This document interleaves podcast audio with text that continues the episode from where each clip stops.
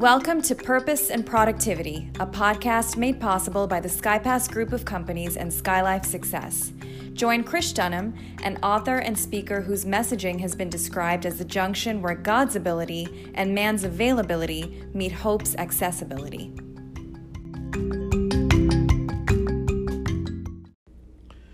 Greetings, everybody, and welcome to another episode of Purpose and Productivity. I'm coming to you from the beautiful city of Nashville, where I arrived yesterday to do some work as part of prison fellowship and prison ministry that I've done for now 30 years. Speaking to some young men who are just coming out and exploring the opportunities that exist ahead. The message we gave them was well received, and today we'll participate in some other acts of random giving to people who are disenfranchised and hurt by the change of things in the moment. In our message earlier, we talked about the cross of Jesus Christ and articulated our position on what we call the decision, exploring a past that plagued us, the present that pleads with us, and a future that we hope is pleasing to us. Today, we want to continue in that same series of the cross of Jesus Christ, but now that we have explored the decision we have to make, let's look at the direction we have to take. Some years ago, I studied the biography of Henry Martyn, a missionary who went first to India, where William Carey already was, and then had a desire that he would stow away on a ship uh, because he was not getting the support he needed from the missionary society because he felt a call to go towards what is modern day Iran, in those days Persia.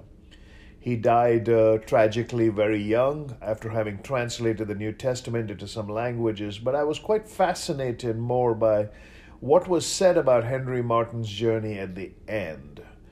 Thomas Babington Macaulay wrote the epitaph that is on Henry Martyn's tomb, and it simply reads like this Here Martyn lies in manhood's early bloom the Christian hero finds a pagan tomb.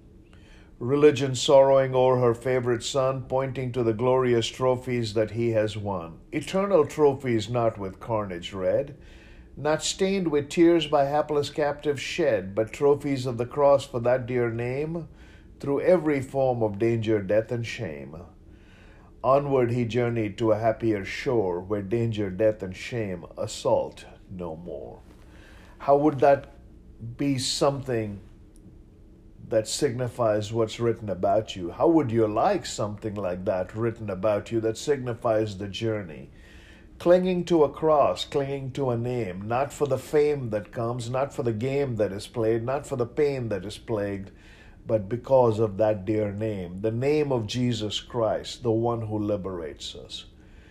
And the reason I wanted to talk about it is obviously we are going through the reason for the season, and I've always believed that while we look and celebrate Christmas with the excitement of the preparation that takes place during Advent and all the gifts that we get and the lights that are put up and the songs that are sung in the form of carols and the evangelizing that takes place as people uh, form small carol troops and go across the neighborhood and sing. Uh, those beautiful hymns and those anthems that uh, I mean, I just look forward to this time of the year because even in the churches, they sing these old carols that give us the hope that there is going to be a birth, that there is going to be a Savior that comes into the world because of the birth. And when we cling to the promises made by the Savior, something miraculous will be happen in its life, and then the triumphant march that we would all be on our journey towards that Easter, a march that he took when he himself had to be crucified by carrying a cross. One of the stories I love is a story of a young man who was intrigued by the words that were given to him about the cross and how you all have to carry your own cross if you want to make your Christian journey worthwhile, if you want to make your messages something that actually will stand the test of time and the plague of this planet. So he complains to God. He says, Lord, I cannot carry a cross that is big. I cannot carry a cross that is heavy. I cannot carry a cross that is cumbersome. I am but ill equipped to do it. And the Lord just says to him, Take what you have and go into the room that is next to the one you're in. And in that, they're all shapes of crosses, they're all sizes of crosses. Uh, if you don't like the one you're carrying, go into that room and explore what is available. God died for you, He hung on that cross for you. So, as you make your decision on how you want to serve Him, how you want to follow Him, how you want to please Him, where you want to please Him, just walk into that room and look at all the options that exist and pick an option that works for you. He goes into this room, and uh, there are big crosses. There are crosses where you can't see where they start and where they finish. They're so humongous. They're small crosses. They're medium crosses. They're heavy crosses. They're light crosses. They're colored crosses. They're plain crosses. They're jeweled crosses. They're rustic crosses. The options are unlimited he finally picks one that he thinks he can manage and he looks up at the heavens and says, Lord, I think this one is the one that I can manage. And the voice comes back from heaven saying, That's the one you came in with. The beauty of that story is not that we cannot carry burdens that are bigger or that we can uh, cross bridges that are vast or chasms that are wide. The beauty of that story is God will not give you more than you can handle. He will not ask you to carry more than can be laden on your back. He will not give you a load that He Himself will not first lighten. That's the beauty of the cross when you look at it as a direction. Because from that cross were made seven significant statements. One of the statements was, I thirst, that displayed his humanity. Another uh, statement was, Woman, behold your son, son, behold your mother. That displayed his mankind as he wanted to continue the relationship between the mother and child. One, so one statement he made was, Into your hands I commit my spirit. One statement of forgiveness he makes is to the thief on the cross, where he says, Today you'll be with me in paradise. But there's one statement of exasperation that is made from one of the Gospels and the seven statements come across the four Gospels. But one of the statements made is, uh, My God, my God, why have you forsaken me? So even on the cross, that is our direction, when the Lord Himself hung for the sins of humanity, when He willfully carried it those last uh, hundred meters or so up the hill to Golgotha, as that Friday went dark, as the Lord of all hosts hung there in complete shame and abandon, there was a moment when he cried out and he believed that this pain was too much. And he looked up and he cried at the heavens and he says, My Lord, my Lord, why have you forsaken me? So, here are the questions we want to ask ourselves about the direction of this cross as you look at this Christmas season. And I would encourage you to listen to all three messages in their totality, in their entirety, and repeatedly as well. The cross as a decision, the cross as a direction, and then the cross as a destination, which we'll do in a couple of days. But does the truth of God point inward to change, which means to the heart that needs to sow in new frontiers? Like I said, I came to Nashville to engage in prison ministry, and part of the halfway house folks that I work with uh, leaving their names and all of that anonymous. Uh, we had a pizza dinner, and then uh, I was asked to speak to the crowd for about 45 minutes. Now, a handful of them had heard me before, obviously, because I've been doing this work for a long time. But I, I so get excited to want to walk towards the Q&A session because those that were incarcerated and came out and are still young have decisions they want to make about the monetary aspect and they say can you can you explain to me the difference between wealth and riches and uh, is it bad to want and is it bad to want more than you have? And they're talking about basic ambition that kind of comes crossroads along with the addictions or the chances and circumstances that put them there uh, some of the more seasoned ones ask about how can my life and my legacy. You made a statement saying you can let your past beat you or you can let it teach you. How can my life and legacy be something you can learn?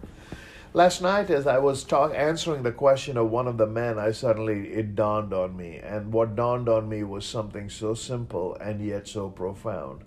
I said, when you want to make a change in your life and you want to influence, the three T's of time, talent, and treasure do come into play. But you need to give of your time and you need to give of your time willingly without expectation. You need to share of your talent, and you need to share of your talent wisely uh, because of experience. Don't worry about the treasure because what you practice for may eventually pay you. But even if it doesn't pay you, you can take your experiences with you. And as a result, uh, when I remember the statement from the cross that uh, woman, behold your son, son, behold your mother, he was very adamant that the relationship mattered. Uh, so, does the truth of God point inward to change? One of the questions I was asked in the Q and A session, and I know I'm going a mile a minute. One of the questions I was asked was about uh, how do you decide what is right and wrong? Now, imagine these people were convicted by a jury of their peers. I was not there to give them any kind of absolution. I am not a priest where they can come and confess to me. I was not there to condone or to condemn them for their past. I was there to share with them some hope to get ahead from a standing start. So to me, this man asked a question about right and wrong, and in his idea, right and wrong is very different. Uh, if he believes that justice was served, then he believed that his wrong has been righted because of the time he gave as a penance to society for the crime he committed. If he believes that he was unjustly or unfairly targeted because he was disenfranchised and as a result of his economic situation or his socioeconomic upbringing had to go down a, par- a path of darkness, then his idea of right and wrong would be different if he believes that justice was not served and he was incorrectly uh, uh, committed because uh, the evidence pointed towards him, but he was not guilty, then his action would be different. My message to them was attitude, behavior, and character. But I, as he asked that question, I thought to myself, where do I get my right and wrong? And I get my right and wrong as the direction that the cross takes me. And the right and wrong comes from a moral law and a moral lawgiver. So my answer to him was simple. I don't know if I got through to him, but my colleague who was with me just said, Hey, that was an interesting question and an interesting response. I said, right and wrong that comes from a theological framework is basically the cross that directs you. This is the truth of God that points inward and asks your heart to change when I look at the cross of Jesus Christ and when I look at the commitment on that cross and when I look at the fact that he willingly climbed on the cross so that my sins past would be forgiven, my sins future would be absolved, and my sins present would be undertaken, I began to realize that he doesn't have to die every Friday. That death was once and done and it was enough because that blanket, that blood at Calvary covers my sins and makes me a new person. And if it makes me a new person and I look at that cross and I look at what that cross has done for me and I look at the direction of the cross, my answer to this man who asked the question of right and wrong should be very direct. So I said, when I look at right and wrong through a theological foundation and a theological framework, I see something very profound, and that is that there is a moral law that comes from a moral lawgiver, and that is an absolute, it's a non negotiable. And right and wrong at that point is not about my feelings, but about the reality. Some years ago, Lecky wrote a book on the history of European morals from Augustus to Charlemagne, and in that he talks about subjective morality and objective morality. Uh, the objective morality is uh, right and wrong, is a yes and no, a black and white, a good and a bad, and something that logically exists in this world and theologically is supplanted by this world. But there is a subjective morality. If my heart likes it, my head adores it, society approves it, you applaud it, and you acknowledge it, then somehow right can become wrong and wrong can become right by a broader commentary. And I had to draw the line in the sand by saying that if you go by society's standards of uh, your own plight as an inmate and you look at morality through the lens of how society condones it, then your definitions are going to change based on society's moods. Uh, I tell people the same thing about elections. You know, elections give us a four year reprieve based on man's toxic relationship with the people he elects and the people he selects. But the moment you differentiate one nation under God from one nation trying to understand what God said, everything changes. So, does the truth of God point inward to change the heart that sows? Does the truth of God point upward to chart? This is the head that sees. uh, one of the statements I gave them was about behavior. I said, Nobody cares about what you did except you. You can let your past beat you or you can let it teach you. No, I know you had to pay a price, and society will put a stamp on your bio, so to speak, that you are a criminal, and uh, granted, we are part of the Reformation. But your question is not to ask yourself, how are you going to circumnavigate these issues? But sometime you're going to ask yourself the question, why? Karl Barth said, None of us can go back and make a brand new beginning, but all of us can start now and make a fantastic ending. So, yesterday ended with last night. I said, Today is the first day of the rest of your life. Happy birthday to you. This is something that the cross gives me as a present continuous reality. I love how John Wesley put it many years ago when he says, Every day when I look at what this God has done for me, I ask myself why in three different arenas. Why is it true? Why does it appear new? And why is it you? So, why is it true? Why is it new? And why is it you? In the sense that every day can you look at the truth and ask yourself the why behind that truth as a present continuous reality every day when you look at it and you ask yourself, why is it new? Why is there excitement when I read the scripture every day for my devotion, even though what became as a habit now is that personalization, that internalization, and that vocalization, that self talk to me? So, first is does the truth of God point inward to warrant change, the heart that sows? Second is does the truth of God point upward to chart a course? This is the head that sees. What now? What next? Uh, how do we make the decisions? Uh, we know people are hurting in different parts of the world. We know the grief that people are experiencing is pervasive and personal. And you cannot stand in someone who has lost a lot in terms of finances and say, I know how you feel, because you don't. If you didn't lose that much, you don't have a clue. You can talk about the broader elements of the pandemic, but that's about where your discussion ends. What about someone who has lost a loved one, someone who is uh, dealing with the ills of separation or familial uh, obligation or pain? Uh, my mentor, Mr. Ziglar, always used to say, and I remember uh, I wrote about this in this book, Twilight. There's another shameless plug. But in the book Twilight, I wrote a story about how when his daughter had passed away at the graveside, I said, I know how you feel. What I was trying to do was a callous misrepresentation of sidling up to someone else and trying to partake in their pain, just like these inmates yesterday. I don't know how they feel. I've never been incarcerated. Now, I've gone into prison for 30 years as a volunteer, but I always went in with the luxury of knowing at the end of the couple of hours of my time and uh, the giving of my talent, I would be released.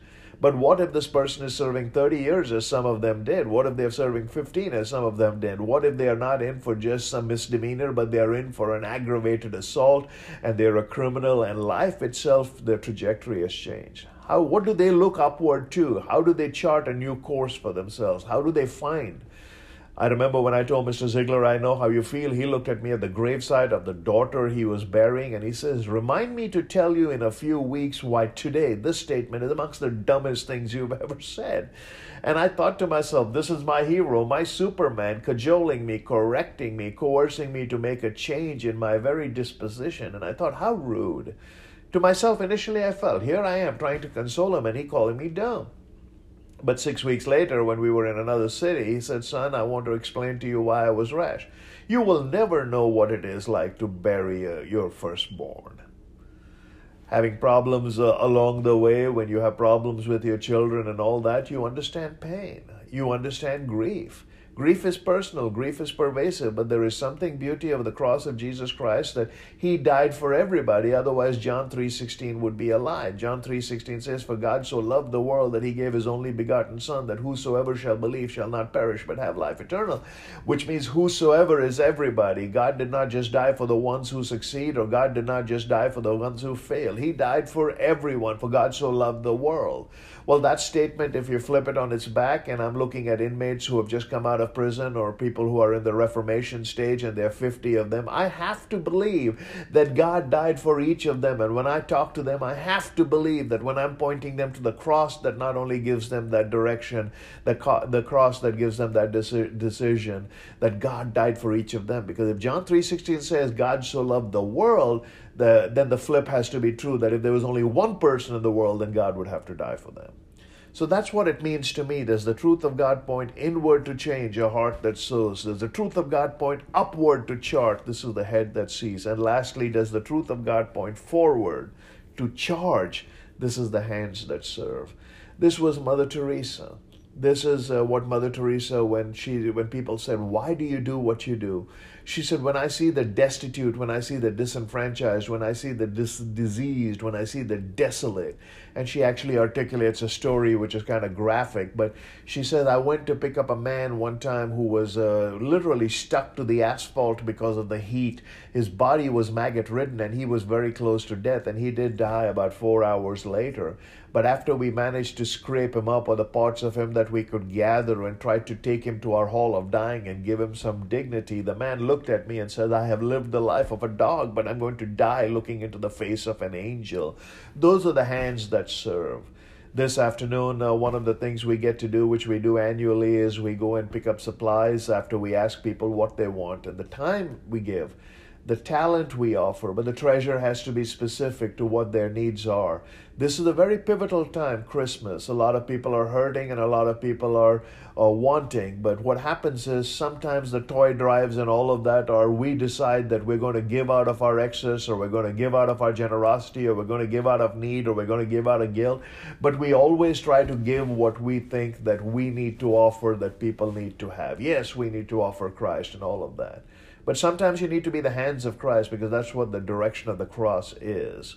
Uh, we went yesterday, or at least some of our advanced folks went yesterday up and down the river to the people who are disenfranchised, to the people who do not have shelter, the people are braving the cold, the people who are become uh, who have fallen through the cracks of the system, who either by choice or chance are experiencing misery of homelessness and shelterlessness and f- hunger.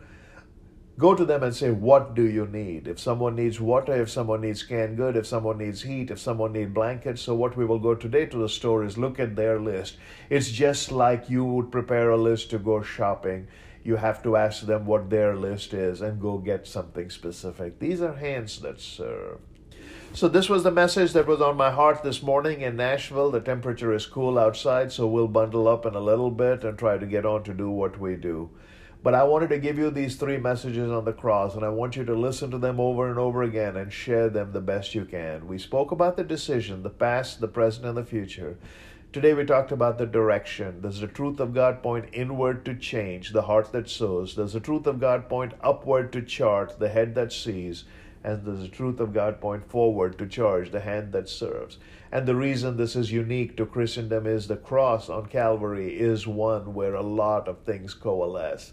Evil, love, justice, mercy all collide at one place. If the worldview you're following does not offer you the things that I'm sharing with you and the hope that is generated through this symbol of the cross that Jesus humbly bore for us, I would I would encourage you to reach out to us so that you could understand more about this Jesus.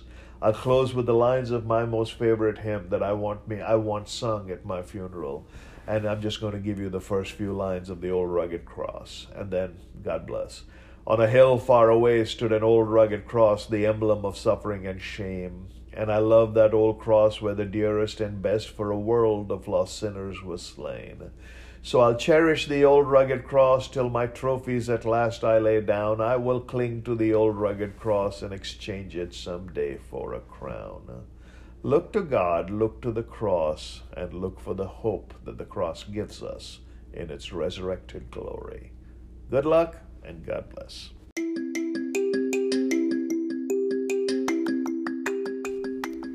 That concludes another episode of Purpose and Productivity with Chris Dunham, brought to you by Skylife Success. Please subscribe, rate, and visit us on the web at chrisdunham.com and skylifesuccess.com, where you can find our social media links and access to additional resources. Till next time, happy learning and happy living.